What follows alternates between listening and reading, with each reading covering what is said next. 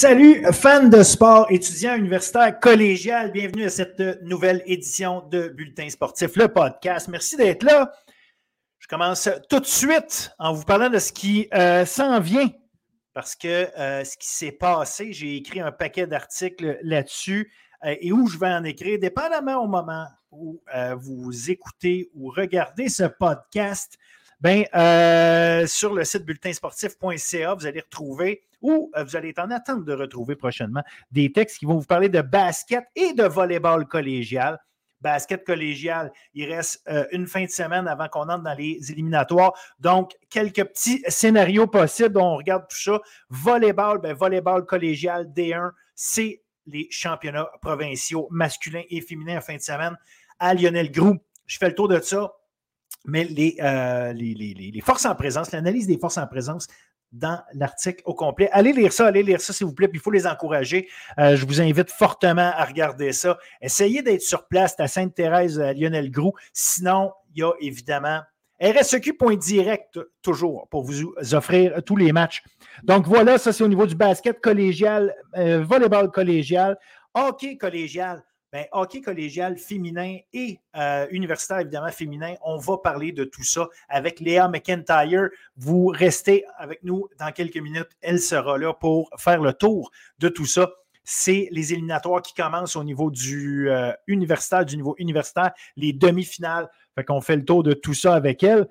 Hockey universitaire masculin les éliminatoires sont commencés. En fait, les quarts de finale dans l'Est de l'OUA, c'est ce qui nous intéresse parce que c'est là qu'évoluent nos équipes québécoises. Dans l'Est de l'OUA, la quart de finale, je vais essayer de revenir là-dessus. Quart de finale, Concordia, qui a éliminé Queens. Ils n'avaient pas battu Queens une seule fois cette saison, mais ils l'ont fait au bon moment. Deux victoires, dont euh, la dernière en prolongation, qui leur permet, permet de se rendre en demi-finale. Et en demi-finale, ça, ça commence ce soir, c'est-à-dire mercredi soir. Donc, encore une fois, dépendamment quand vous écoutez, ça sera peut-être passé. Sinon, c'est tantôt à McGill, les euh, rivaux éternels que sont les Redbirds de McGill. Donc, ça va être Stingers de Concordia contre Redbirds de McGill en, demi-finale. Et l'autre demi-finale universitaire masculine de hockey dans l'Est de l'OUA, ce sera Ottawa, les GGs contre les Patriotes de l'UQTR, ce qui fait en sorte qu'on est sûr d'avoir une équipe québécoise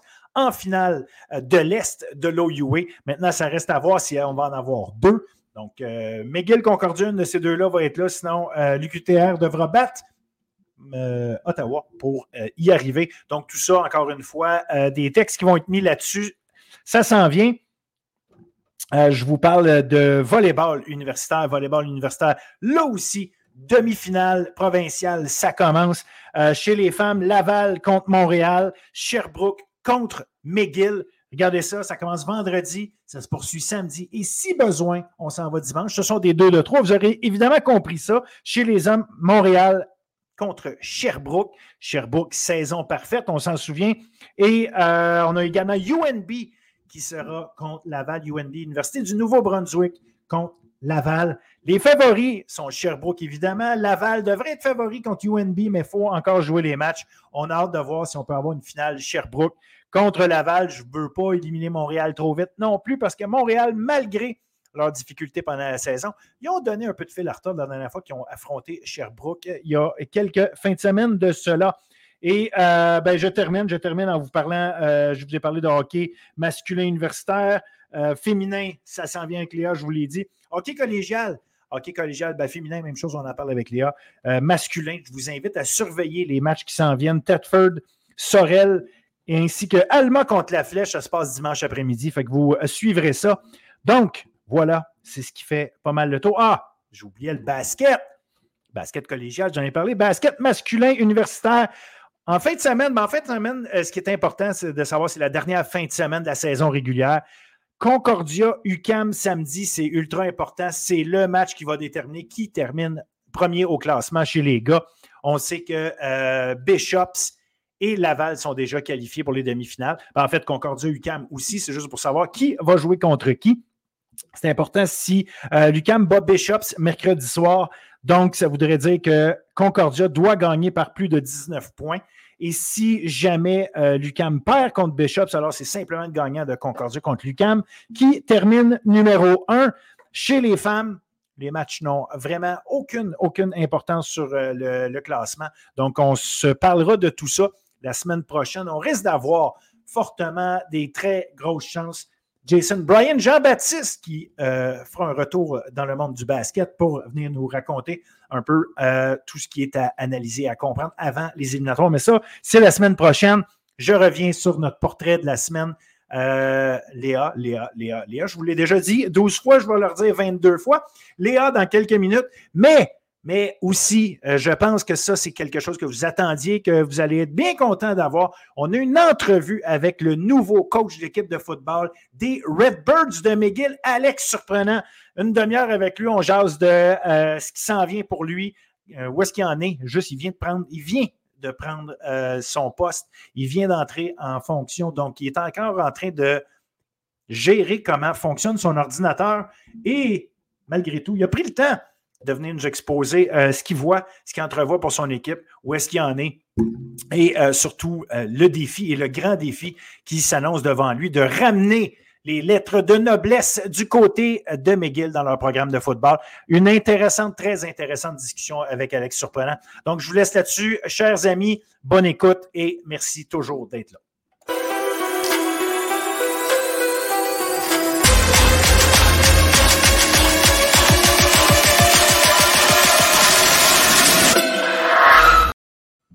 Hockey féminin avec Léa McIntyre. Parler de hockey ben, féminin collégial universitaire. On vient de finir la saison régulière de hockey universitaire. Donc on va parler de ça. Salut Léa. Salut. Ouais, c'est ce que je dis. On finit la saison de hockey universitaire.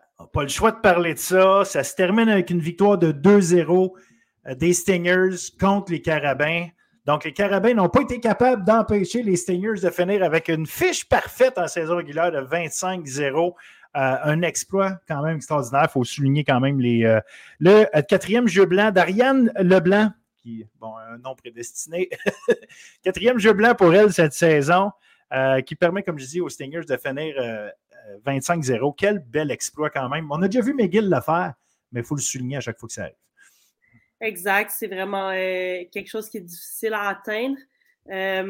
surtout là, on commence à avoir une belle parité dans les équipes. Là, je dis ça, on a une équipe qui finit 25-0, mais les, les équipes ne sont pas si loin l'une de l'autre. Donc, de réussir à le faire, euh, bravo. Ben, il n'y a rien qui est surprenant là. On a parlé toute l'année ensemble. Euh, rien de surprenant, mais il fallait quand même le faire. Donc, félicitations aux Stingers, euh, toute l'équipe, l'équipe d'entraîneurs aussi. Je sais qu'ils ont travaillé fort pour, pour atteindre cette fiche-là. Puis, comme tu dis, Ariane Leblanc, une recrue, c'est une joueuse qui a joué son hockey à Stansted. Euh, donc, elle a fait juste un grade 12. Donc, elle rentre à l'université très jeune. Euh, de l'avoir réussi à avoir ces performances-là à cet âge-là, c'est vraiment le fun. Puis, c'est un élément qui est quand même extraordinaire. Tu le mentionnes, c'est ça, c'est une recrue. Elle, arrivait là. Euh, oui, il y a Jordan Verbeek qui est là, mais il y a quand même, tu sais, elle est arrivée, elle a fait son tour, elle joué son match. je pense qu'elle splittait pas mal les, les, matchs pendant toute la saison. Euh, fini non seulement avec 4 jeux blancs, ce qui est un sommet dans la ligue, 946 euh, de taux de, réussite. Il faut, faut, le faire. Ce n'est pas comme si elle recevait. Euh, oui, les Concordia accordent très peu de tirs, mais bon, en même temps, elle fait les arrêts. quand tu arrêtes pratiquement 95% de tes, tirs, ça, ça veut dire si l'équipe accorde 20 tirs, ben écoute, tu accordes juste un but, là, veux pas, à un moment donné, ça aide beaucoup. Puis avoir une, une gardienne recrue comme ça, qui est solide, euh, parce qu'il y a une pression d'arriver avec une équipe qui est excellente. Tu ne veux pas être le maillon faible de cette équipe-là puis l'empêcher d'avancer. Visiblement, Ariane Leblanc, pas de problème de ce côté-là. Exact. Puis tu sais, elle avait des, grosses chaussures à chausser là, après le, règne de Alice Fulbert, qui a tellement été bonne avec les Seigneurs, d'arriver, euh, comme je disais, à un jeune âge. c'est une recrue qui est pas mal plus jeune que, par exemple, Jade, Jade Rivard-Coulombe, euh, qui recrue aussi à McGill. Euh, elle Exact. Donc, euh, l'arrivée de faire sa place, euh, tu sais, on, l'a vu dominer au niveau plus jeune. Puis là, c'est pas une surprise pour moi d'avoir dominé comme ça. Puis comme tu dis, c'est pas l'équipe qui reçoit le plus de lancers, mais est capable de faire les arrêts clés au bon moment pour garder son équipe dans le match. c'est sûr qu'elle a contribué grandement à, la fiche de 25-0.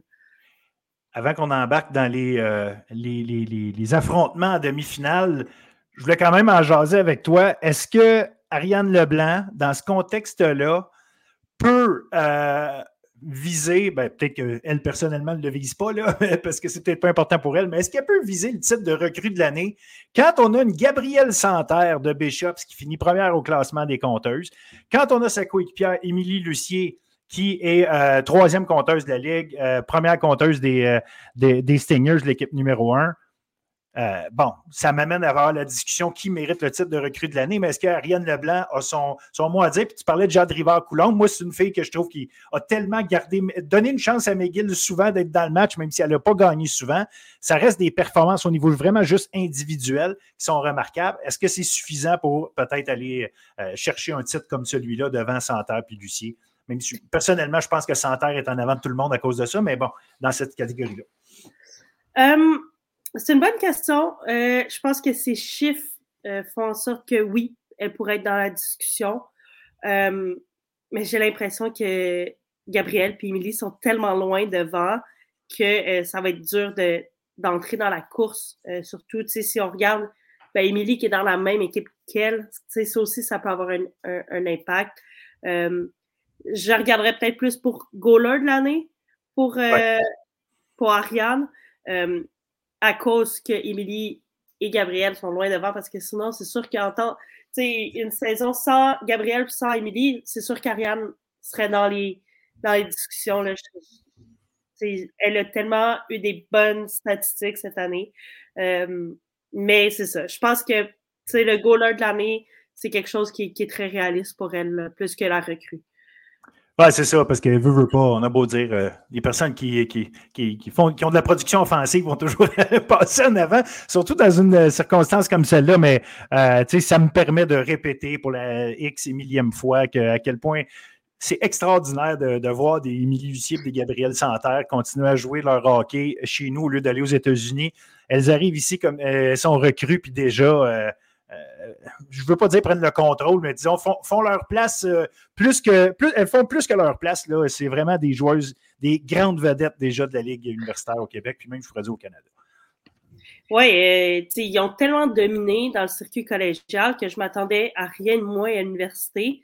mais là, d'arriver puis de le faire, puis d'être les deux au sommet des classements des joueuses, parce que c'est Gabriel, Maud Pépin, si je ne me trompe pas. Pépin, deuxième, oui puis Émilie troisième. Les deux sont vraiment en haut euh, du classement.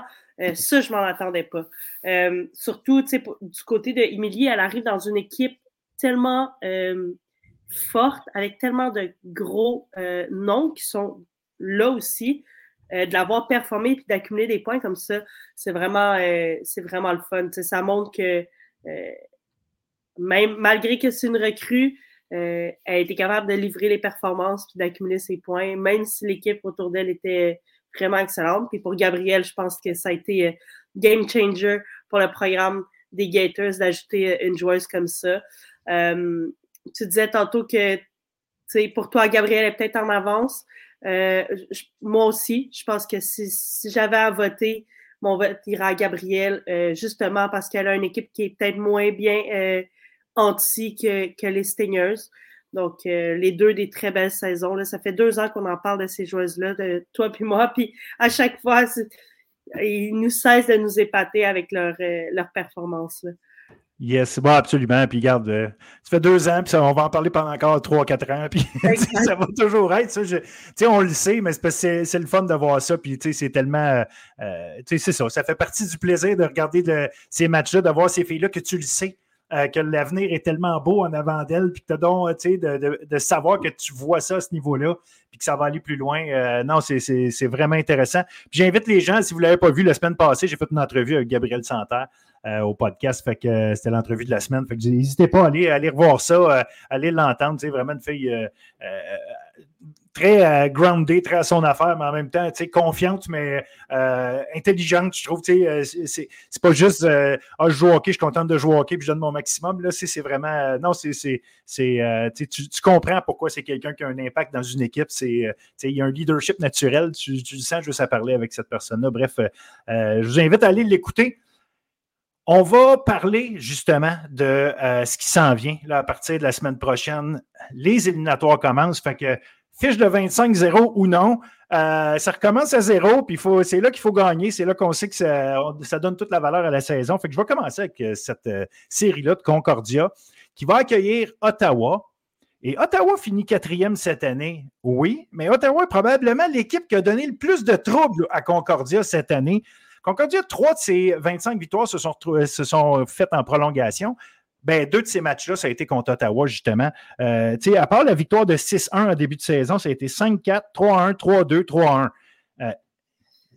Maïka Sarrazin en haut de 900 de, réussite euh, comme gardienne de but contre, contre Concordia. Je ne sais pas à quel point Ottawa peut euh, aller. on pourrait mettre des sous sur la victoire possible d'Ottawa, mais je trouve le match-up intéressant du fait que, euh, oui, c'était une équipe qui a donné du trouble à Concordia. Je ne sais pas comment tu vois ça. Puis à quel point, justement, peut-être Ottawa se dit, hey, on a une chance. Pareil, on est capable d'aller chercher ça. je suis d'accord avec toi. Je pense que je pense qu'en première ronde, c'est un match-up qui est plus difficile que ça avait été une autre équipe pour les Stingers. Euh, les GG, c'est une équipe qui joue très physique. Euh, les Stingers, ils aiment un petit peu moins ça, le jeu physique. Euh, c'est ce qui leur a amené du succès là, aux GGs quand ils ont joué contre, contre les Stingers au courant de la saison. Euh, tu sais, c'est un 2 de 3, les séries euh, au universitaire. Donc, si les GGs sont capables d'aller voler le premier match, ça va vite. Là. Tu sais, pas beaucoup, surtout là, tout ça se passe en un week-end au niveau universitaire. Fait que t'as pas beaucoup de temps pour te revirer puis te replacer. donc, ça va être, ça va être intéressant. Ils ont une bonne équipe, les GG. on en a parlé quelques fois. Là, ils ont Maïka dans les buts. Là, elle peut faire la différence à elle-même. Euh, ça va être intéressant à suivre, c'est sûr. Puis euh, ça commence ce jeudi, si je ne me trompe pas, à Concordia. Donc, euh, si, vous, si vous avez rien jeudi soir, puis vous voulez voir un bon match de hockey, moi je vous le conseille parce que c'est sûr que ça va être du bon hockey assez serré. Là. Exact. Puis, il y, a une fille dont on, on ne voit pas tant les, performances offensives, mais l'année passée contre Montréal, en demi-finale, elle avait connu des séries extraordinaires. Dans le dernier match euh, des GGs, dans leur victoire de 2-1 contre Bishops, euh, ramasse deux points. Alex Clavel, une joueuse que, tu on dirait, euh, ramasse pas beaucoup de points pendant la saison, mais je sais pas si ça peut être une game changer. C'est juste que je me rappelle à quel, point elle avait bien joué l'année passée en, éliminatoire contre Montréal. Euh, avait été vraiment importante. Là. On se rappelle qu'Ottawa avait poussé Montréal jusqu'en prolongation du troisième match. C'était pas, pas rien. Euh, en tout cas, je ne sais pas si c'est une joueuse, euh, peut-être le, le, Joker qui pourrait sortir de, de, l'équipe d'Ottawa pour faire une différence. on va leur souhaiter, mais en même temps, je, je, je, vais souhaiter à Concordia de finir sa job au complet, c'est-à-dire d'avoir une vraie saison complète parfaite. Ça va être, ça va être vraiment intéressant cette série. Oui, puis euh, comme tu dis, c'est une joueuse qui peut peut-être faire une différence. C'est important. Il y a des joueurs qui, en série éliminatoire, euh, s'écrasent et il y en a d'autres qui se lèvent. Donc, c'est peut-être ce genre de joueuse-là qui peut aider l'équipe à, à compétitionner au maximum. Puis peut-être pousser ça en trois matchs, euh, puis aller gagner ça.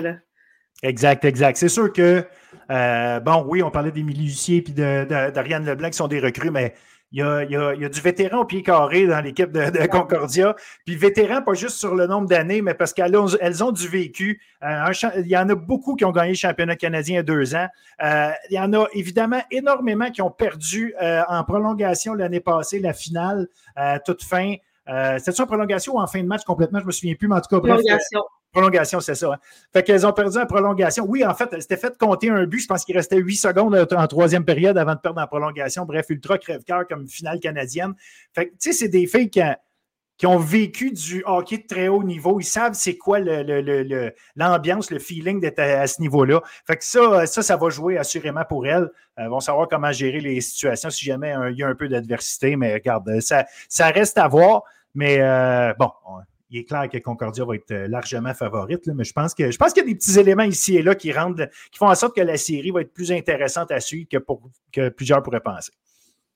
Oui, je suis d'accord avec toi. Puis moi, depuis, depuis le début de l'année, je le dis, là, euh, si c'était pas de la défaite de, en prolongation l'année passée en finale du championnat canadien, je ne sais pas si Concordia aurait fini l'année 25-0. Je pense que cette défaite-là leur a tellement amené euh, cette rage-là d'avoir perdu, de vouloir aller le gagner cette année. Euh, l'expérience que tu vas chercher de ça, euh, je pense vraiment que ça, ça l'a joué en faveur des Stingers. C'est sûr à 100% que durant le parcours éliminatoire et le parcours championnat canadien, s'ils se rendent là, ça va, ça va compter pour beaucoup cette expérience-là. Ah, absolument, absolument. L'autre série, elle, euh, sur papier, assurément, c'est. Euh, tu peux pas rater ça. C'est sûr qu'il va y avoir, euh, il va avoir du, du, jeu très serré. Montréal contre Bishops. Les deux équipes se sont affrontées cinq fois pendant la saison. Trois victoires à l'avantage de Bishop, mais dont une en prolongation. Deux, euh, deux victoires pour les, euh, les, Carabins. Même pas d'avantage de la glace, vraiment. Euh, c'est 1-1 à Bishop, 2-1 au Sepsum. Fait que, il n'y a pas, d'avantage de la patinoire, vraiment. Donc, comment tu vois cette série-là? Je sais que Bishops a le gros, gros trio offensif. On en a parlé tout à l'heure avec, avec Maude Pépin, avec Gabriel Santerre, puis avec Nelly Vigneault-Sargent qui s'ajoute à ça. Mais de l'autre côté, Montréal, une équipe qui a eu de la misère à marquer des buts, sauf que défensivement, euh, pas grand-chose à reprocher à cette équipe-là. Exact. J'ai l'impression que c'est des forces opposées qui vont s'affronter. Une offensive très dynamique qui ramasse beaucoup de points du côté de Bishop. Peut-être une défensive dans les buts qui accorde un petit peu plus. Euh, contrairement au Carabin qui, en défensive, dans les buts, donne rien, mais on de la difficulté à marquer. Euh, ça va être serré. Si j'avais un petit 2 à mettre là-dessus, je mettrais que ça s'en va en trois matchs, cette série-là. Euh, ça, va être, ça va être excitant. J'ai l'impression que ça va être des matchs qui vont être ultra serrés. les petits détails vont faire une différence. ça va être vraiment excitant. Puis j'ai hâte que ça commence pour suivre ça parce que s'il y a une série que je ne veux pas manquer, c'est ces deux-là. Ça a tellement été serré au courant de la saison de ces deux équipes-là que c'est sûr que ça va être la même chose au niveau des, éliminatoires. Puis euh, c'est sûr que Montréal a un peu plus d'expérience. On parlait de l'expérience avec les Stingers. Les Carabins ont de l'expérience. Euh, les, les Gators, ça fait quoi, deux, deux ans que le programme existe? Donc c'est sûr que Montréal vient avec plus d'expérience. Mais euh, ça va être vraiment excitant et intéressant à suivre. Puis on dit souvent que la défense gagne des championnats. Je ne sais pas à quel point dans ce cas-ci c'est ça, parce qu'il faut, on a beau dire la défense gagne des championnats, à un moment donné, ça prend le, but euh, clutch, le but, euh, le but opportun puis ça, c'est arrivé souvent pendant la saison que les Carabins ont manqué ça pendant des matchs. Il y aurait probablement une meilleure fiche aujourd'hui s'ils avaient été capables de, concrétiser des occasions, se donner, euh, euh, peut-être euh, d'avoir une, attaque plus poussée, plus intense à, certains moments, contrôler le jeu un peu plus. Est-ce qu'elles ont les, joueuses pour le faire? contre une équipe comme Bishops où elles, doivent vraiment avoir un jeu de contre-attaque en disant écoute, euh, on ne les battra pas à, faire du back and forth avec eux autres, on s'amuse, on ne peut pas faire ça. Fait est-ce qu'ils vont jouer extrêmement serré encore plus que d'habitude pour être vraiment, vraiment sûr que leur force, la défense, euh, il n'y ait pas de problème de ce côté-là? Puis après ça, juste essayer de profiter d'occasion une fois de temps en temps dans la partie. Je pense que si les Carabins veulent avoir du succès euh, contre les Gators, il va falloir que leur offensive vienne des joueuses importantes comme euh, Poirier-Lehoux, euh, Jessica Boulanger, leur capitaine. Euh, là, on, l'a vu là, cette année, il y a beaucoup de leur offensive qui est venue de leurs défenseurs, mais il va falloir que en avant, ça, produise un peu plus pour vraiment se démarquer. Marie Thériault qui a connu une excellente saison cette année avec 17 points. Il va falloir qu'elle continue là-dessus pour aller chercher le, le, maximum à l'offensive. Euh, Montréal, leur deuxième pointeur, c'est une défenseur cette année, là, Donc, euh, je pense que c'est ce qui peut faire la différence. Si l'offensive commence à trouver le fond du filet pas mal plus que ça, je pense que c'est là que, ça peut se jouer. Là. Ah, absolument, absolument. Je pense qu'effectivement, Ils ont, un talent. Je pense juste qu'il y a un manque. En tout cas, il y a un manque de finition pendant la saison. Comme je le disais, ça recommence à zéro rendu là. Peut-être qu'elles vont trouver une touche offensive, là, en tout cas, plus de, finition. On va leur souhaiter parce que euh, clairement, c'est ce qui manque. Mais en même temps, c'est une défensive tellement solide. Puis euh, au Brassine dans les buts, ben là, quand tu parles de on ne se pose pas de questions quand tu es dans, le filet, ben, tu, sais que euh, c'est pas là qu'Isabelle Leclerc va se poser des questions à savoir si, euh, si elle peut compter sur la bonne gardienne. Je pense qu'elle est en business. Exact. On n'en parle pas souvent de, Aubracine, mais elle fait tellement un bon travail dans les buts. On est depuis plusieurs saisons maintenant. Euh, elle met, c'est sûr qu'elle met en, confiance son équipe. Puis, comme tu dis, c'est tellement un bel, un bel outil que euh, Isabelle a d'avoir une gardienne aussi calme, aussi dominante dans le filet. Euh, ça aussi, avec une offensive qui est aussi dominante que celle des, Gators, ben, c'est sûr que Hope peut, faire la différence. Puis je serais pas surprise qu'elle vole un match à elle-même. Donc, euh, absolument, super intéressant à suivre ça. si si Concordia Ottawa est intéressante parce que on ne sait jamais si Ottawa. Ottawa, en fait, a ce qu'il faut pour peut-être mentalement déranger Concordia. Ben, Montréal Bishops, euh, il n'y a, plus d'histoire euh, de psychologique là-dedans. Les deux équipes savent qu'elles peuvent gagner. Les deux équipes euh, on connaissent très bien leur identité, force-faiblesse. Fait que on, peut y aller en disant go, on joue comme on est supposé jouer puis que le meilleur gagne. Fait que ça va être ça, ça va être vraiment, vraiment intéressant parce que comme tu l'as dit, les probabilités que ça se retrouve en trois, ou si c'est deux matchs, ça risque d'être deux, ça pourrait être deux matchs en prolongation, ce ne serait pas nécessairement surprenant. Oui, puis euh, j'invite les, gens à se déplacer puis à aller voir ces, ces matchs cette fin de semaine. Je pense que pour les deux équipes, c'est euh, ben, les deux séries, c'est euh, jeudi, samedi, dimanche. Donc, oui, exact, c'est en plein ça. Si, vous êtes capable d'aller voir ça, allez-y, vous ne serez pas déçus. Ça va être deux bonnes séries. Clairement, clairement, clairement. Donc, oui, l'invitation est lancée. Puis, très bonne suggestion. Hockey collégial. Hockey collégial. Euh, bon, encore une fois, euh, une, belle fin de semaine. Là, euh, on est à quoi? Entre, six, entre 3 et 6 matchs qui restent à jouer à saison, dépendamment des équipes.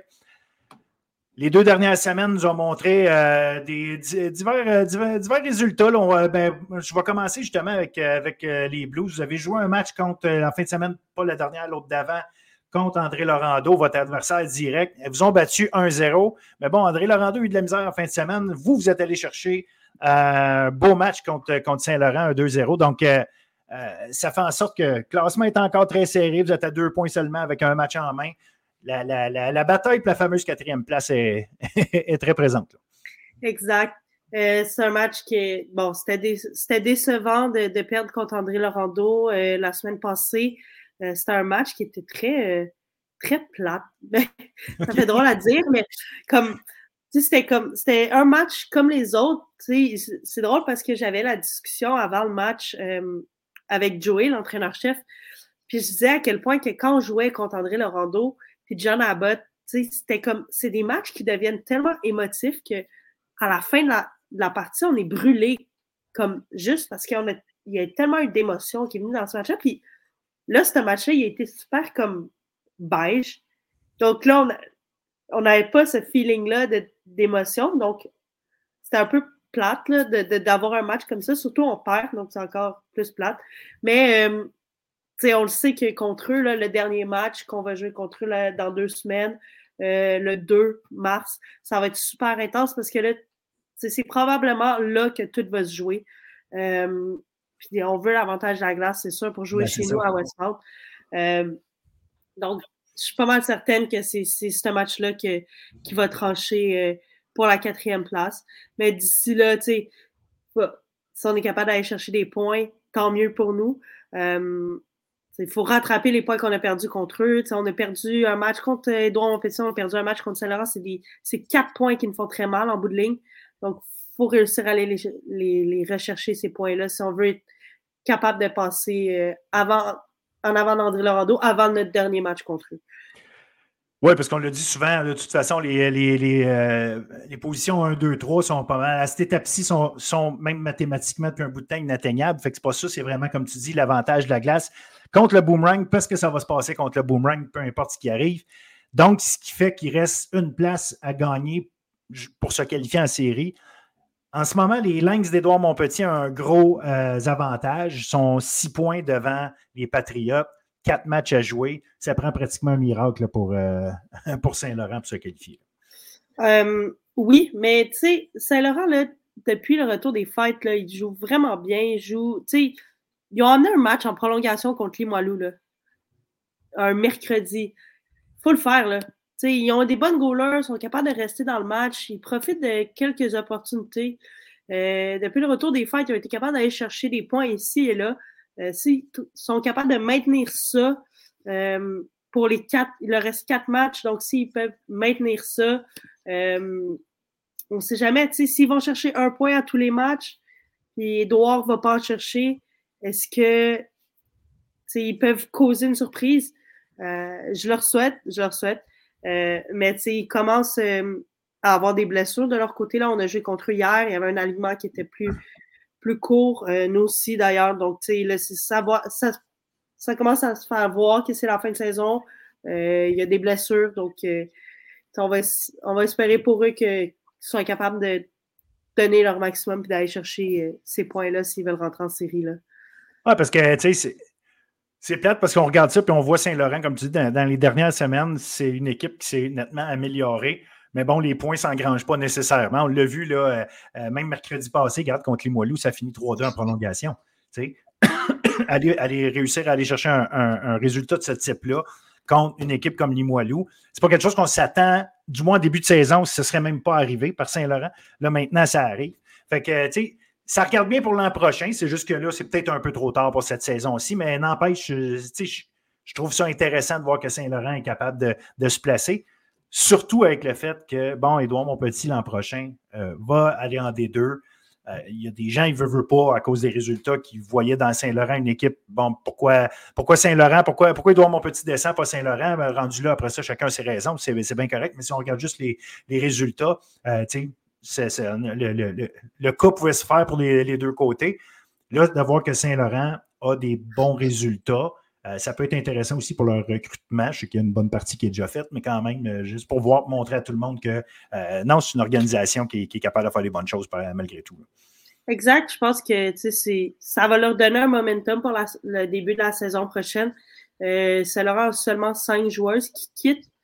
Donc, le, le corps de l'équipe va rester en place. Ils vont ajouter des recrues avec ça. Euh, S'ils sont capables d'aller chercher un bon momentum en fin de saison, ça va être plus agréable de quitter euh, pour la saison estivale, sachant que en fin de saison, tu étais plus proche que c'était en début de saison. Euh, donc, pour ça, c'est sûr que Daniel va, va avoir quelque chose à travailler, quelque chose avec quoi travailler entre les mains pour l'année prochaine. Je vais finir avec euh, le match qui a eu lieu, euh, c'était hier en fait, entre euh, Champlain-Lennoxville et John Abbott. Une victoire de 5 à 1, très convaincante, même si les deux équipes ont tiré à peu près le même nombre de fois. Champlain-Lennoxville a réussi à empêcher complètement le gros trio de John Abbott de, de, faire quoi que ce soit. Ça finit 5 à 1. Je ne sais pas ce qui s'est dit ou ce qui s'est passé exactement, mais sur le, à la toute fin, à la fin du match, euh, punition de conduite antisportive à Vanessa Davidson. Donc, euh, je ne sais pas si c'est parce qu'il y a des gens qui en avaient long à dire aux arbitres ou euh, peu importe.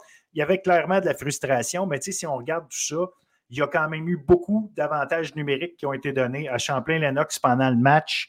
un seul à John Abbott. Je ne sais pas si c'est ce qui a, joué, mais bon, à la fin, ça finit 5 à 1. Un match qui, en termes de résultats, est vraiment l'avantage de Champlain-Lennoxville. C'est le genre d'affaire qui, a un impact pour les prochaines fois ou tu sais, tu sers de ça comme motivation, tu effaces puis tu recommences quand tu es John Abbott? Ben là, moi, ça me fait bien peur parce que ont été. Euh, ils n'ont pas scoré de but leur premier trio là, du match. Puis c'est leur prochain match est contre nous. Fait que ça, ça, me fait plus peur. Mais je pense que c'est des choses qui arrivent. Ça fait partie de l'apprentissage pour, euh, pour les Highlanders. Euh, c'est deux équipes qui vont probablement se, se re-rencontrer euh, prochainement, euh, que ce soit à la fin de saison régulière. Là, je ne sais pas les horaires ressemblent à quoi, ou en série éliminatoire. Euh, bravo, bravo aux, aux Cougars d'avoir réussi à vraiment effacer le premier trio. Là. Ça me donne le goût de lâcher un petit coup de fil à, à Pat pour savoir comment elle a fait. Euh, parce que je pense que c'est la première fois que ça arrive depuis le début de la saison qu'ils sont blanchis. Euh, ça m'amène à parler de Manon Le Scodan, euh, qui a une saison incroyable. Ah oui, oui, vraiment. Il est rendu à 63 points. Je ne sais pas si tu te souviens, Phil, l'année passée, on avait une discussion ensemble que Gabriel puis Émilie avaient atteint 50, euh, atteint 100 points en deux saisons. Là, Manon va faire 70, je pense que c'est atteignable pour elle en une seule saison. C'est vraiment incroyable ce qu'elle est en train de faire là. Euh, ce trio-là fonctionne à profusion. C'est les trois premières euh, au niveau euh, du classement des joueuses. D'avoir réussi à les blanchir comme ça. Bravo Cougar. Euh, je ne suis pas surprise qu'elle ait réussi à le faire. depuis le début de l'année, on dit du moment qu'une équipe va réussir à les arrêter, ben, ils vont gagner. c'est ça qu'ils ont fait. Ils ont arrêté, puis en bout de ligne, ils sont partis de là avec le deux points. Fait qu'il va avoir une discussion avec Pat, puis il va avoir une discussion, euh, il va avoir une discussion aussi avec, euh, pas une discussion, mais une, séance de vidéo intense à faire pour savoir le comment du pourquoi. exact. Parce qu'effectivement, tu l'as dit, euh, Manon Le Scodan, c'est du monde, avec Jade Barbirati, Sienna d'Alessandro, on en parle, d'Alessandro, on en parle souvent, mais quand on regarde les chiffres, effectivement, c'est 63 points en 25 matchs, dont 29 buts. 29 buts en 25 matchs, c'est systématique. Madame score un but et plus par match en moyenne. Fait que c'est. Euh, non, non, regarde, c'est, on parlait de grandes joueuses en parlant de, de, Gabriel et Émilie. Ben, je pense que Manon Le Scodan fait partie effectivement de ce, de ce, type de joueuse de, très, très haut niveau que le collégial produit. Exactement. C'est tellement euh, une chance que c'est Barbirati et Le Scodan sont venus jouer au Québec, de jouer dans le titre. Je pense que ça permet à tout le monde autour d'eux d'évoluer et d'être meilleur. Donc, euh, on, est, on est chanceux de, voir ça. Si on regarde les, résultats euh, des dernières saisons, si on retourne chercher les statistiques de Marie-Philippe Poulain, puis dans ce temps-là, on va voir des, bonnes joueuses, mais là, de le voir en ce moment, d'aller chercher des statistiques aussi impressionnantes, je pense qu'on peut dire qu'on est chanceux d'être témoin de ça. Absolument, absolument, absolument. Euh, écoute, John Abbott, bon, compte vous la semaine prochaine, tu l'as dit, vous allez avoir peur, mais je pense que vous allez, vous allez être correct, vous allez vous outiller. en même temps, vendredi soir, il y a Limoilou contre Champlain-Lennox. Donc, euh, si Limoilou va chercher euh, ce match-là, disons que leur, euh, leur emprise sur le premier rang puis leur probabilité qu'elles finissent première d'ici la fin de la saison, je pense que ça serait peut-être même réglé. Il faudrait, voir, faudrait faire les matchs, mais ça, ça, ferait en sorte que Limoilou, probablement, que sécuriserait leur première place au, classement. Donc, voilà, fait que c'est, ce que ça donne pour, pour cette semaine. Je pense qu'on a fait un solide tour. Il y a du gros, gros, gros hockey. Euh, féminin collégial universitaire qui s'en vient. Fait que les gens, euh, si, euh, si vous n'êtes pas intéressé encore à la chose, ou si vous êtes intéressé, mais vous ne prenez pas le temps de regarder des matchs, je pense que c'est le temps de, de, libérer votre agenda puis vous faire au moins un petit peu de place. Idéalement sur place, au pire, petit écran dans votre ordinateur, il y a moins de, il y a de Exact. Puis en plus, on tombe dans les, dans les derniers matchs de chaque programme à domicile. Donc, c'est tout le match des des vétérans des troisième, quatrième année qui graduent. Donc, euh, c'est des bons moments. Là. Nous, on, a eu euh, le match finissant de Saint-Laurent hier. J'étais assez contente. C'est un beau hasard parce que toutes les filles qui graduaient, euh, ben, soit que je les ai recrutées ou soit que je les ai coachées pendant un an, un an et demi. Donc, j'étais contente de, pouvoir vivre ça pendant leur match. Puis, on, vendredi, c'est le match finissant à John Abbott. Puis après ça, ils vont le nôtre le 2 mars. Donc, c'est des bons moments si vous êtes capable de, jeter un œil là-dessus. C'est sûr, c'est des matchs qui ont, un petit peu plus d'émotion euh, dû au fait que c'est les derniers matchs de certaines, euh, certaines joueuses dans leurs équipes. Oui, puis c'est. Euh, le monde doit se rappeler aussi que c'est, oui, le dernier match dans cette organisation-là, mais pour certaines, c'est le dernier match euh, réellement compétitif en carrière. Ils vont peut-être faire partie d'équipe ici et là pour, pour s'amuser. Puis oui, tu t'en vas dans un tournoi, c'est compétitif, mais, mais jouer à ton niveau, à toi, ou est-ce que tu as poussé le plus loin ce que tu étais capable de, faire pour continuer de t'améliorer de te développer? Ben, il y en a plusieurs, c'est la fin euh, de, cette route-là. Donc, euh, ça, ça, prend, une, ça prend disons, une dimension bien différente. Puis l'émotion est là, euh, non seulement du fait que tu quittes un programme, mais des fois, c'est la fin d'une carrière vraiment compétitive pour, pour plusieurs. Fait que c'est une belle occasion, comme tu dis, d'aller saluer ça. Exactement. Moi, j'ai n'ai pas joué un match de hockey euh, depuis mon dernier match à Lionel Groux. Puis je vais me souvenir de ce match-là toute ma vie, avec euh, l'émotion là-dedans. Euh, surtout, nous, ils fermaient le programme.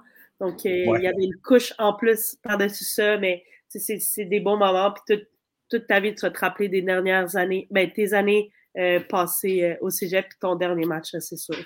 Yes, fait qu'on regarde, on regarde tout ça, on s'en reparle très bientôt. Merci Léa. Encore une fois, des analyses top notch. Merci à toi. Bonne semaine. Toi aussi.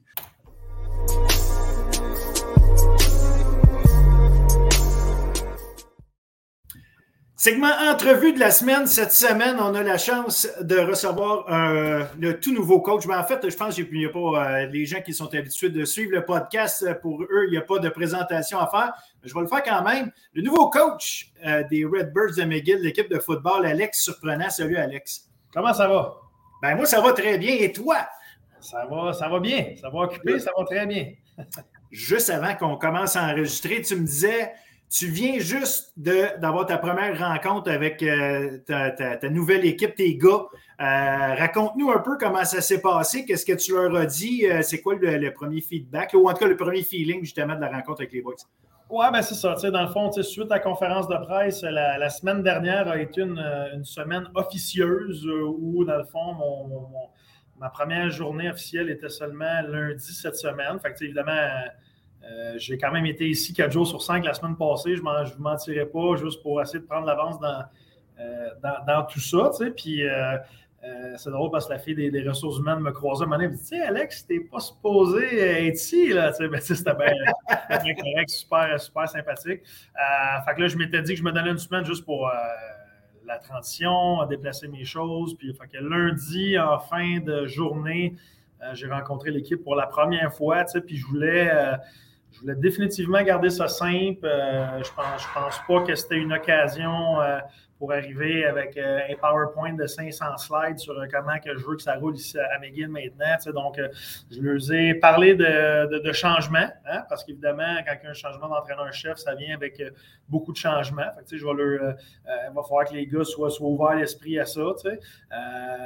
après ça, je leur ai parlé de patience, parce qu'évidemment, tous ces changements-là ne se feront pas en 24 heures. Euh, à tous les jours, je me répète en me levant que Rome ne s'est pas bâti en un jour parce que moi-même, je voudrais que ça aille plus vite. Euh, mais ce n'est pas le cas. Ça va prendre du temps, des semaines, des mois, euh, et même plus. je leur ai demandé beaucoup de patience avec moi pour ça. puis après ça, ben, je leur ai parlé de, de trust, de confiance, parce que je n'ai pas la la confiance, ça se, ce n'est pas donné, ça se mérite. puis même si je suis le nouvel entraîneur-chef, à mon avis, je dois gagner la, confiance de, mes nouveaux joueurs. Euh, mais c'est un two-way street, donc euh, eux également doivent gagner ma confiance. Puis euh, ça va se faire graduellement, ça, ça va prendre du temps également. Fait que, ça, résume pas mal les. 10-15 minutes que j'ai pris avec eux. Puis on commence ça mercredi soir, ce soir, donc, là, pour euh, euh, encourager notre équipe masculine de hockey là, qui, reçoit, euh, comme par hasard, Concordia en deuxième ronde des séries. Donc, on, devra avoir un, bon 30, 35, 40, 40 gars de l'équipe avec moi-même qui vont être là ce soir pour encourager notre, équipe. Excellent, excellent. Puis parlons-en parce que là, on est rentré dans le vif du sujet, mais tu es un ancien joueur du Rouge et Or tu es un ancien, maintenant ancien coach de euh, Concordia. Et là, tu traverses du côté de, du rival naturel, les deux universités anglo de Montréal. Comment on. Ben, sais, oui, l'ancien joueur du Rouge et Or, je pense que ça fait un bout de temps que tu as passé l'étape de tu portes d'autres couleurs et tu fais d'autres choses que, d'être un représentant du Rouge et Or, mais tu as, un bagage qui vient de là, cette, gang-là qui, qui, est quand même encore euh, aujourd'hui la référence du football au Canada, d'un programme de football. Il y a quelque chose sûrement là tu as été à Concordia où est-ce que vous avez bâti quelque chose de vraiment le fun? En tout cas, euh, cette année, cet automne, on a vu quelque chose d'assez impressionnant, je trouvais. Puis là, tu arrives, puis tu t'en vas justement l'autre bord, à McGill, chez, euh, je ne veux pas dire l'ennemi juré, je ne sais pas si on appelle ça comme ça, je ne sais pas à quel point il faut le prendre de même, mais bref, assurément un rival direct. comment on amène ce qu'on connaît d'autres façons d'être dans justement un, un, McGill Way qui existe déjà, une façon d'être. Tu sais, il y a une culture dans McGill, dans l'organisation générale de Kim McGill. Sans que tu me dises ton pitch de vente que tu as fait à, l'organisation, tu sais, comment tu amènes tout ça? Comment tu as l'intention d'amener ça? Bien, tu sais, c'est sûr que un, c'est pas la première fois que je suis entraîneur-chef. Tu ne l'as pas mentionné, mais moi, ce que j'amène ici, c'est sûr que j'ai vécu ce rôle-là pendant six ans de temps avec les Géants de Saint-Jean de 2013 à 2018. Euh, fait c'est sûr que j'arrive avec cette expérience-là, je pense qu'il m'a grandement aidé euh, en entrevue parce que ça fait longtemps que j'ai une vision globale de ce que ça prend pour avoir du succès dans un programme de football. Donc, tu sais, c'est pas. À Concordia, j'avais un rôle qui était beaucoup plus ciblé sur mon univers qui se limitait à, à l'attaque. Euh, donc, euh, donc pour ça, euh, ce que j'ai appris par contre à Concordia, c'est qu'évidemment, il y a quand même des différences assez marquées entre les, universités anglophones et francophones.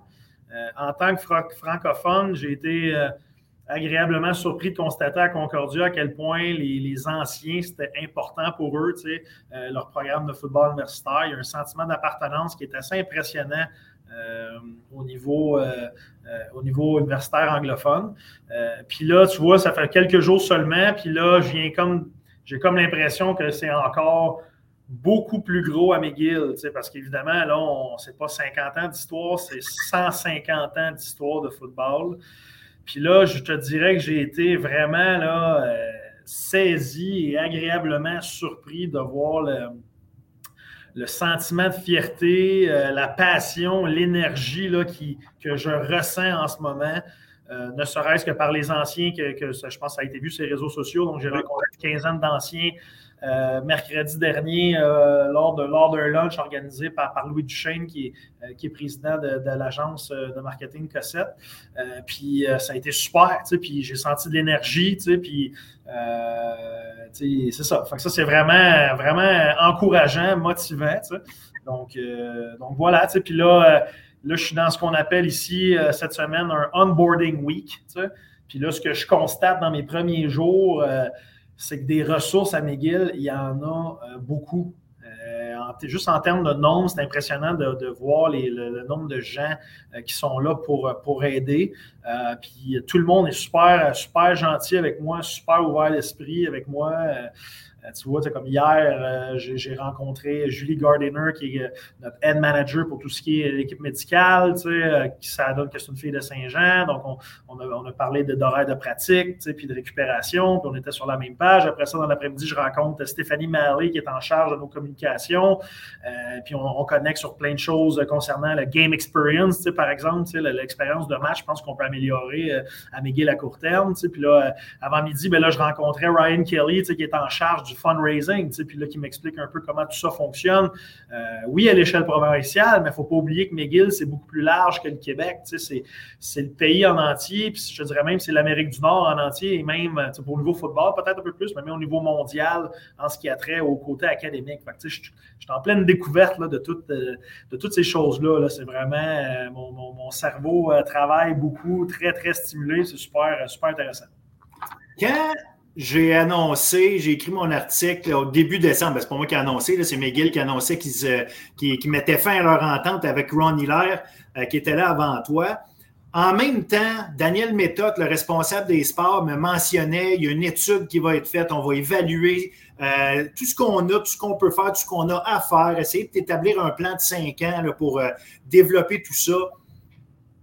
Est-ce que vous avez parlé de ça? Est-ce que, euh, bon, je ne sais pas si l'étude est déjà là, si vous avez déjà un début d'information qui sort de là, mais, cette approche-là, cette impression-là que justement, ça va prendre des, que ce soit des investissements de temps, de, de, monde, de, ou vraiment dans les infrastructures avec l'argent, qu'est-ce qu'il y a à faire à McGill? Puis qu'est-ce que vous voyez justement dans ce plan-là euh, qui, qui, qui, qui, qui vient te chercher ou dans le sens où qui te motive à être là? Parce qu'il y a une vieille réputation, ou en tout cas, je ne sais pas si c'est des. C'est juste ça part de rumeurs, mais bon, disons qu'il y, a une façon de voir les choses certaines personnes pensent qu'à McGill, là, on dirait que les affaires ne veulent pas bouger. J'ai l'état de dire on veut faire bouger des choses. Comment tu as vu ça? Comment tu as reçu ça, toi? Ben écoute, tu sais, je je, suis bien ouvert à parler de, tout ça dans la mesure où, moi, même dans le processus euh, d'entrevue, quand j'ai mis mon nom dans, le chapeau, euh, puis j'avais avisé Brad, là, c'était exploratoire, dans le sens que je n'étais pas, euh, je leur ai dit au, comité de sélection tout au long. moi, je n'étais pas, pas à recherche d'un emploi. J'étais très bien à Concordia, beau progrès comme tu as parlé, super équipe de travail là-bas, avec qui je m'entendais bien. Donc, tu sais, euh, est-ce que j'aspirais à devenir entraîneur-chef un jour? Oui, mais ce n'était pas une nécessité. Je n'étais pas euh, en manque de pouvoir ou euh, obsédé par ça du tout. Sais. donc, tu sais, moi, dans le fond, la, clé, c'est que, sais, après, le, lendemain de la deuxième entrevue, quand ils m'ont appelé pour m'informer qu'ils m'avaient choisi, euh, ben, euh, je lui ai dit Attendez une minute, là, moi, euh, là, vous m'avez posé des questions pendant deux entrevues, c'est à mon tour. Moi, je veux une rencontre avec Daniel Méthode pour savoir répondre à mes questions. Puis, le mercredi après-midi, on s'est, rencontrés pendant deux heures de temps dans le centre-ville. Puis ça, ça a été vraiment pour moi l'élément clé qui, a, qui a soigné vraiment mon intérêt à savoir OK, oui, là, je me vois définitivement prendre ce, défi-là qui, qui, est immense. Parce que oui, il y a beaucoup de choses à changer y a des affaires qui vont se faire euh, plus vite que d'autres, qui sont plus faciles à changer que d'autres. Le mur derrière moi, ben tout le secteur football est repeinturé cette semaine. Il va y avoir du nouveau mobilier partout. On aménage des bureaux différemment pour, euh, pour notre personnel d'entraîneur, ce qui va être supérieur à ce qu'il y avait dans le passé. Donc, il y a des choses qui se font quand même relativement facilement, des choses qui vont prendre plus de temps. Mais moi, je peux, je, peux, je peux te dire que dans, cette rencontre-là avec Daniel, euh, euh, le budget global, sans rentrer dans le détail, je peux dire qu'il est à la hausse. Ça l'a, euh, ça m'a agréablement surpris des montants qu'on a parlé. Donc, je sais que j'ai une, une, marge de manœuvre intéressante pour, pour travailler. J'ai rapidement senti avec Daniel une connexion dans la mesure où c'est facile comme administrateur d'institution, d'enseignement, d'être plus sur le pilote automatique, puis d'être euh, tout le temps en faveur du statu quo. Puis, puis dans ma vie, euh, que ce soit dans les institutions que j'ai connues ou, d'autres par la bande, on entend toutes sortes d'histoires là-dessus. Puis des fois, ça va beaucoup être plus souvent non que oui. Mais là, en rencontrant Daniel, j'ai senti qu'il y avait vraiment un intérêt à changer les choses. Puis qu'il me parlait déjà de certains moves qui avaient été faits, d'autres qui étaient en train de faire, d'autres qui s'en viennent. Où là, j'étais comme, OK, lui, il pense comme moi, il veut avoir du succès, il veut que ça fonctionne. Fait que ça, comme je dis, ça a été vraiment un, élément, euh, un élément clé. Puis euh, euh, sans, sans parler également de toute la, je vais dire le mot puissance du réseau des anciens, qui est vraiment fascinant. Puis je, me serais attendu à avoir à travailler fort pour, euh, pour euh, bâtir ça. Puis là, sans dire qu'il n'y a, rien de facile, c'est que là, déjà là, sans que j'aille lever le petit doigt, ben, mercredi dernier, j'étais avec une quinzaine d'anciens qui veulent que ça fonctionne, qui veulent donner de l'argent, euh, qui me disent Alex, peu importe ce que tu as besoin, dis-nous-le. S'il si, vous manque quelque chose, on va être là pour vous aider. Puis, puis je, me dois de nommer Vincent Gagné, là, qui était un des, des joueurs de 1987 qui a gagné la, la Coupe Vanier, qui est un gars là, vraiment dédié au programme, on se texte à tous les jours, tu sais, puis là, lui me permet au niveau quotidien d'appeler des, un gars de Toronto qui, a été carrière dans les années 70, tu sais, qui s'est éloigné un peu du programme les dernières années, tu sais, puis là, matin, j'étais avec Robin Bélanger, qui, qui, est une légende de Trois-Rivières, qui est un carrière, euh, qui a joué euh, ensuite une carrière professionnelle, tu sais, donc lui, il veut aider. Donc, tu sais, des noms comme ça, là, ça s'ajoute, là, sans, sans même que moi, j'ai eu vraiment à mettre beaucoup d'efforts là-dedans parce que on sent, comme j'ai dit, une énergie là, vraiment nouvelle, puis les gars sont motivés à ce que ça fonctionne. C'est super, super le fun pour moi. C'est des excellentes nouvelles, parce qu'il y en a, de, t'entendre parler comme ça, euh, en tout cas, j'espère qu'il y a des gens qui, ont, en tout cas, qui ont été sceptiques jusqu'à maintenant, euh, qui attendent quelque chose de. qui vont au moins euh, avoir l'ouverture d'esprit de se dire Ouais, OK, finalement, peut-être qu'effectivement, McGill va faire, va faire ce, qui, ce qui est la, la, bonne chose pour aller vers le succès. Parce que de l'extérieur, le monde s'arrête au volet football beaucoup. Euh, c'est la partie que tu gères, mais évidemment, comme tu as expliqué, il y a, d'autres choses que des X et des O quand tu es euh, entraîneur-chef. C'est sûr. Fait que bref, on a, je trouve en tout cas, ce que, ce que tu apportes est très positif, c'est encourageant. Maintenant, par contre, ça va te prendre des coordonnateurs, ça va te prendre des coachs. Est-ce que le processus est entamé? Est-ce que les gars qui sont déjà en place ont déjà des postes établis pour eux? tu peux peut-être pas tout répondre, je ne le sais pas, mais euh, surtout le processus là, pour trouver des coordonnateurs. Est-ce que c'est est en route tout ça? Oui, bon, mais dans le fond, euh, euh, un de mes objectifs aussi à travers, là, je dirais, les, 30 premiers jours, c'est que je voulais rapidement m'asseoir avec chacun des, des, assistants entraîneurs, évidemment, restants, qui sont ici aujourd'hui dans le bureau, puis qui, qui donnent du temps au programme.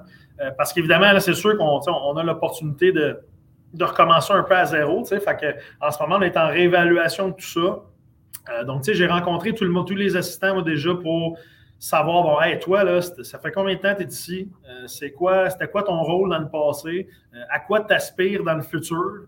Euh, donc, ça a été vraiment les trois questions principales que j'ai posées à tout le monde. Puis ensuite, ben, j'ai également expliqué qu'évidemment, on rentre dans un processus d'embauche de coordonnateur. Donc, comme vous l'avez vu sur l'affichage, probablement, et je pense qu'il reste encore quelques jours de mémoire à l'affichage. Puis après ça, on va tomber en, processus d'entrevue. Donc, évidemment, suite à ça, va après ça être décliné le reste du, coaching staff. on en a encore pour quelques semaines probablement à, à, figurer tout ça et à compléter un coaching staff.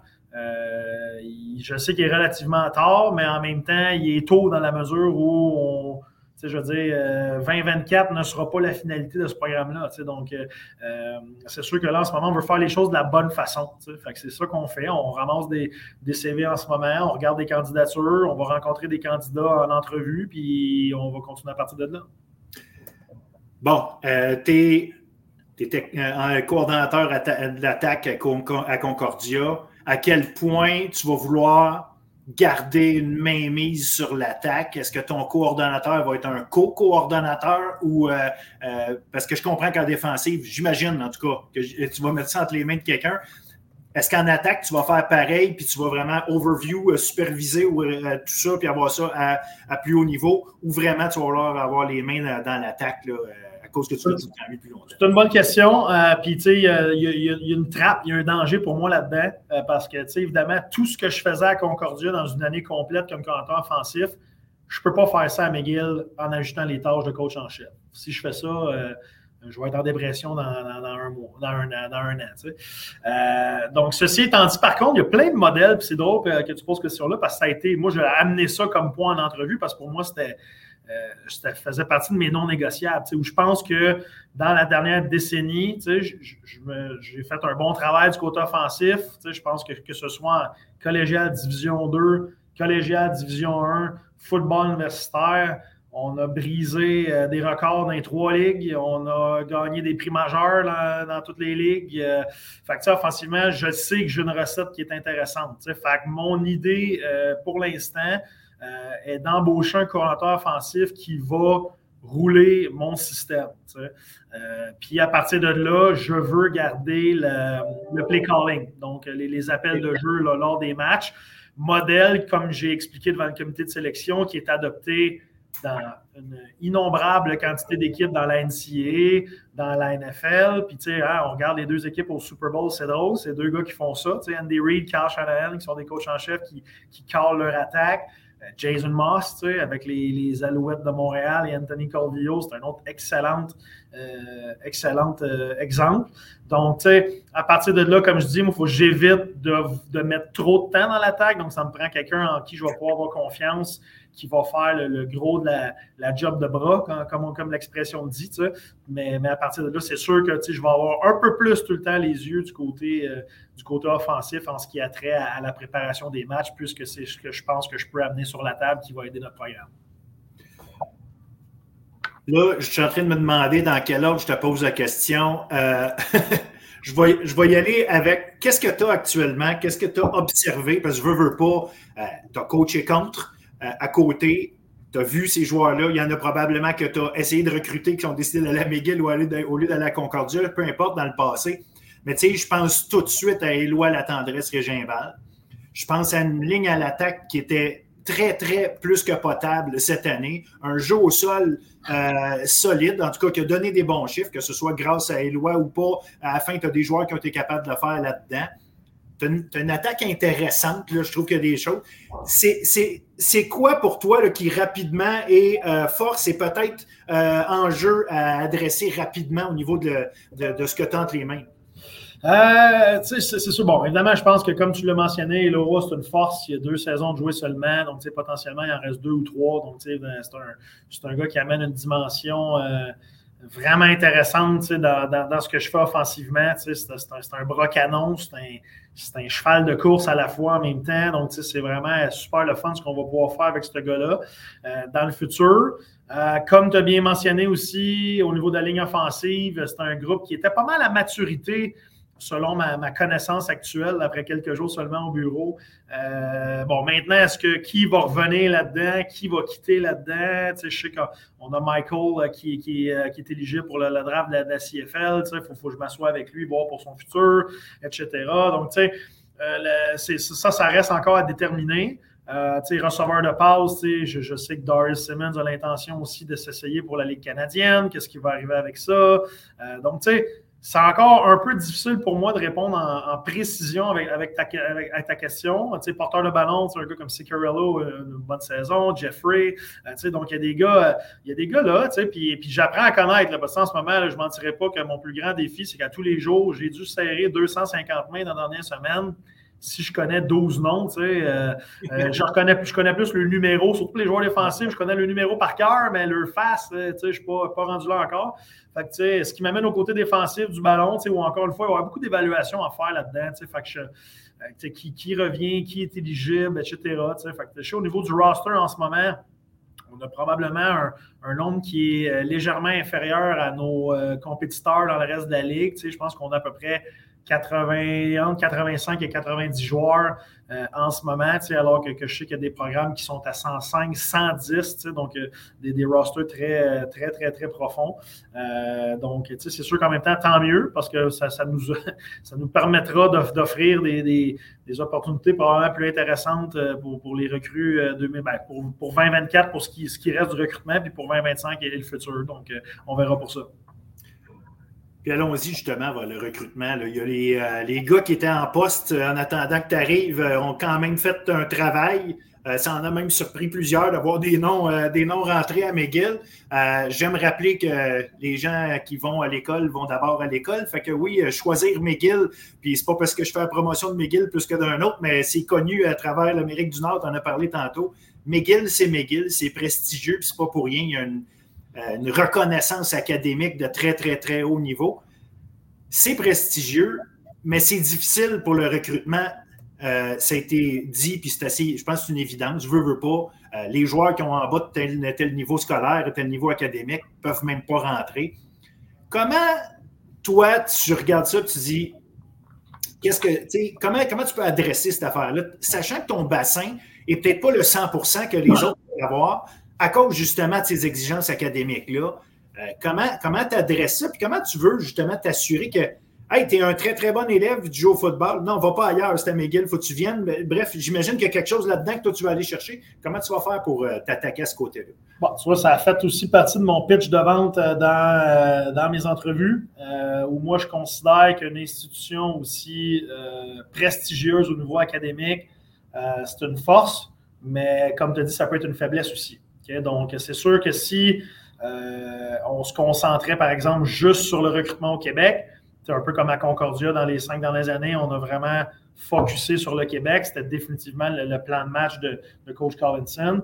Euh, ben, il y a des limites dans ce qu'on peut faire parce qu'effectivement, on doit perdre probablement, je vais dire un chiffre au hasard, 50-60% des joueurs qui n'ont pas nécessairement les notes pour rentrer ici. Euh, fait que ça, ça amène une stratégie qui doit être plus que provinciale. Ça veut dire juste 50-60 des joueurs? Entre nous autres, là, c'est quand même élevé. Je pense que oui, parce que c'est sûr qu'il y a des programmes vraiment difficiles d'accès. Notre, notre, faculté de business des hôtels qui, qui, qui est incroyable, qui nécessite comme un genre de 29, 29,5 de cotère.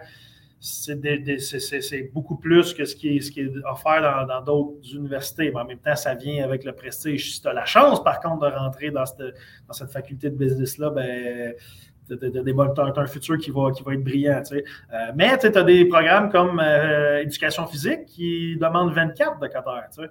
Donc, ça, c'est. Euh, euh, c'est vraiment intéressant parce qu'il y a quand même une espèce de gros jeu là-dedans. Éducation physique, s'il y a bien un programme qui est populaire au, niveau des étudiants athlètes, c'est ça. Euh, puis j'étais donc fâché de ne pas l'avoir pendant 50 ans à Concordia. Je me suis fait dire souvent ah, Coach, désolé, mais je vais être prof d'éduc. Fait que je suis euh, plus qu'enjoué d'avoir cette nouvelle carte dans, ma main. donc, c'est sûr, au niveau de la diversité des programmes, y, a tout à McGill, ça c'est intéressant. Euh, fait que c'est ça, fait que ça prend un, recrutement. quand je vais m'adresser aux entraîneurs, chefs collégiaux dans les futures semaines, c'est sûr que la première question, c'est de savoir c'est quoi sa cotère, puis dans quoi il veut étudier. Puis là, c'est certain qu'on va éliminer une partie des athlètes. Bon, dans le passé, il y, a des choses qui ont été faites avec notamment la formation continue, ces choses-là. Ça, l'université veut se distancer de ça. Euh, donc, ce que, ce que moi j'ai présenté dans l'entrevue, c'est que je veux qu'on soit à la recherche de ce qu'on pourrait appeler les typiques joueurs de McGill ou étudiants de McGill, donc des, des gars qui sont capables de combiner de l'excellence, oui, sur le terrain, mais à l'école, et ça, c'est essentiel. Pour être capable de faire ça, d'avoir un nombre suffisant de recrues à chaque année, ben, ça va prendre la capacité d'avoir un plan au niveau national, ça va même éventuellement être un plan au niveau américain dans notre recrutement. Parce que notre grand avantage, si tu parles à un kid à Vancouver ou même aux États-Unis, il va savoir il va savoir, il va savoir c'est quoi qui est écrit ici. Il va le savoir. Euh, et puis il va savoir c'est quoi. Puis les, Américains, des, fois, s'amusent à nous appeler le, Harvard du Canada. Donc, c'est l'expression, ça, a l'air. Donc, vraiment, je pense que ça, c'est une carte qui, est super intéressante pour nous, mais c'est à moi d'adapter le plan de recrutement différent. Si j'arrive avec ce qu'on faisait à Concordia et je l'amène ici, ça ne marchera pas parce que je ne ramasserai pas assez de joueurs à chaque année. Donc, ça prend, un, ça prend un plan provincial, ça prend un plan national, ça prend un plan euh, américain. Puis j'ai déjà commencé à, à, parler à des anciens, comme je te disais, de, j'avais euh, au téléphone un gars de Toronto, carrière des années 70, euh, avant-hier, je me rappelle bien, qui est comme Hey, tu sais, euh, on veut, euh, on, veut des nouvelles de McGill, on veut vous voir plus souvent. Tu sais, puis j'ai commencé à envoyer des courriels aux responsables d'associations aussi, des écoles secondaires ontariennes notamment. Puis je reçois, honnêtement, ce qui m'étonne le plus, c'est que je reçois une réponse hyper positive comme Hey, ça fait vraiment longtemps qu'on n'a pas envoyé des athlètes à McGill. Euh, oui, bonne nouvelle, let's go, on est content d'entendre de vos nouvelles. encore une fois, sans avoir eu à, travailler des semaines et des semaines pour ça, j'ai déjà du feedback positif des gens qui savent automatiquement c'est quoi McGill, puis évidemment tout le prestige qui vient avec ça. Là, c'est relativement neuf. Tu es encore en train de trouver tes, euh, tes coordonnateurs puis euh, ton coaching staff, organiser ça mais ça reste qu'au niveau du recrutement pour cette année, tu l'as dit, ce n'est pas une finalité 2024, puis ça prendrait quelqu'un qui est un petit peu à côté de la traque pour penser euh, d'évaluer tout de suite le succès que tu vas amener avec euh, cette année. Tant mieux si ça marche, mais il faut, en tout cas, il faut laisser le temps aux choses d'arriver. Ça reste que euh, il doit rester deux, trois, quatre gars par-ci par-là qui sont des gars que vous essayez d'accrocher. Euh, que tu as peut-être vu euh, quand tu étais à Concordia, que tu le sais qu'ils sont encore libres. Euh, peut-être des gars que tu t'es fait donner des noms par les coachs qui sont sur place à McGill. À quel point tu es impliqué, là, puis que tu penses que justement, il y a une couple de gars qui, qui pourraient annoncer leur, arrivée en rouge prochainement? au, Québec, c'est pas mal terminé. Il n'y a, pas beaucoup de cas au Québec en ce moment sur lesquels on travaille. Il y a des cas, par contre, au niveau du reste du Canada et aussi aux États-Unis. Puis, puis, des gars que, je trouve intéressants sur film. Euh, donc, on est en train de regarder ça justement avec les admissions. Euh, d'ailleurs, par rapport à ça, il faut, euh, faut que je nomme l'avantage d'avoir un gars comme David Lessard qui, qui travaille maintenant au niveau des admissions, son mandat étant de faciliter, d'encadrer et de guider les étudiants athlètes et les entraîneurs au niveau du processus d'admission à McGill. Donc, ça, c'est vraiment un, avantage indéniable. Je parle à David à tous les jours. Donc, je suis content d'avoir un gars de foot dans, dans le building qui est là, qui est là pour nous aider là-dessus. Fait que, ouais, quelques, quelques Canadiens, quelques Américains, quelques Américains à qui on parle encore en ce moment. Euh, fait ça risque de. Puis, ça, euh, je, vais saluer le travail de, Dave Dufresne, de, de, de UC Pierre, de, Ted Karabatsas, de, Khalid Hicks qui, qui met du temps en ce moment dans, euh, dans le recrutement, alors que moi, j'ai mes meetings de, onboarding, de onboarding week. Là, donc, c'est ça. Fait quoi, a encore probablement quelques annonces à faire d'ici la, fin officielle du recrutement 2024. Puis là, quand de printemps arrive plus, plus tôt que tard, euh, comment, on fait pour préparer ça? Est-ce, que tu es capable de, déjà euh, euh, préparer des choses ou en ce moment, justement, à cause du onboarding, à cause de tout, tu te fies pas mal sur les gars qui sont sur place en ce moment? Oui, ben écoute, on va essayer de. le staff va être embauché avant le camp de printemps qui devrait se dérouler. Je dis devrait, là, ça reste à tout à, confirmer encore cette semaine pour moi, mais ça devrait se dérouler du, 1er mai au 5 mai. Donc, ça va être un camp qui va être assez court, assez humble. Puis je pense que dans les circonstances, euh, on n'a comme pas même le choix, le temps de, s'installer.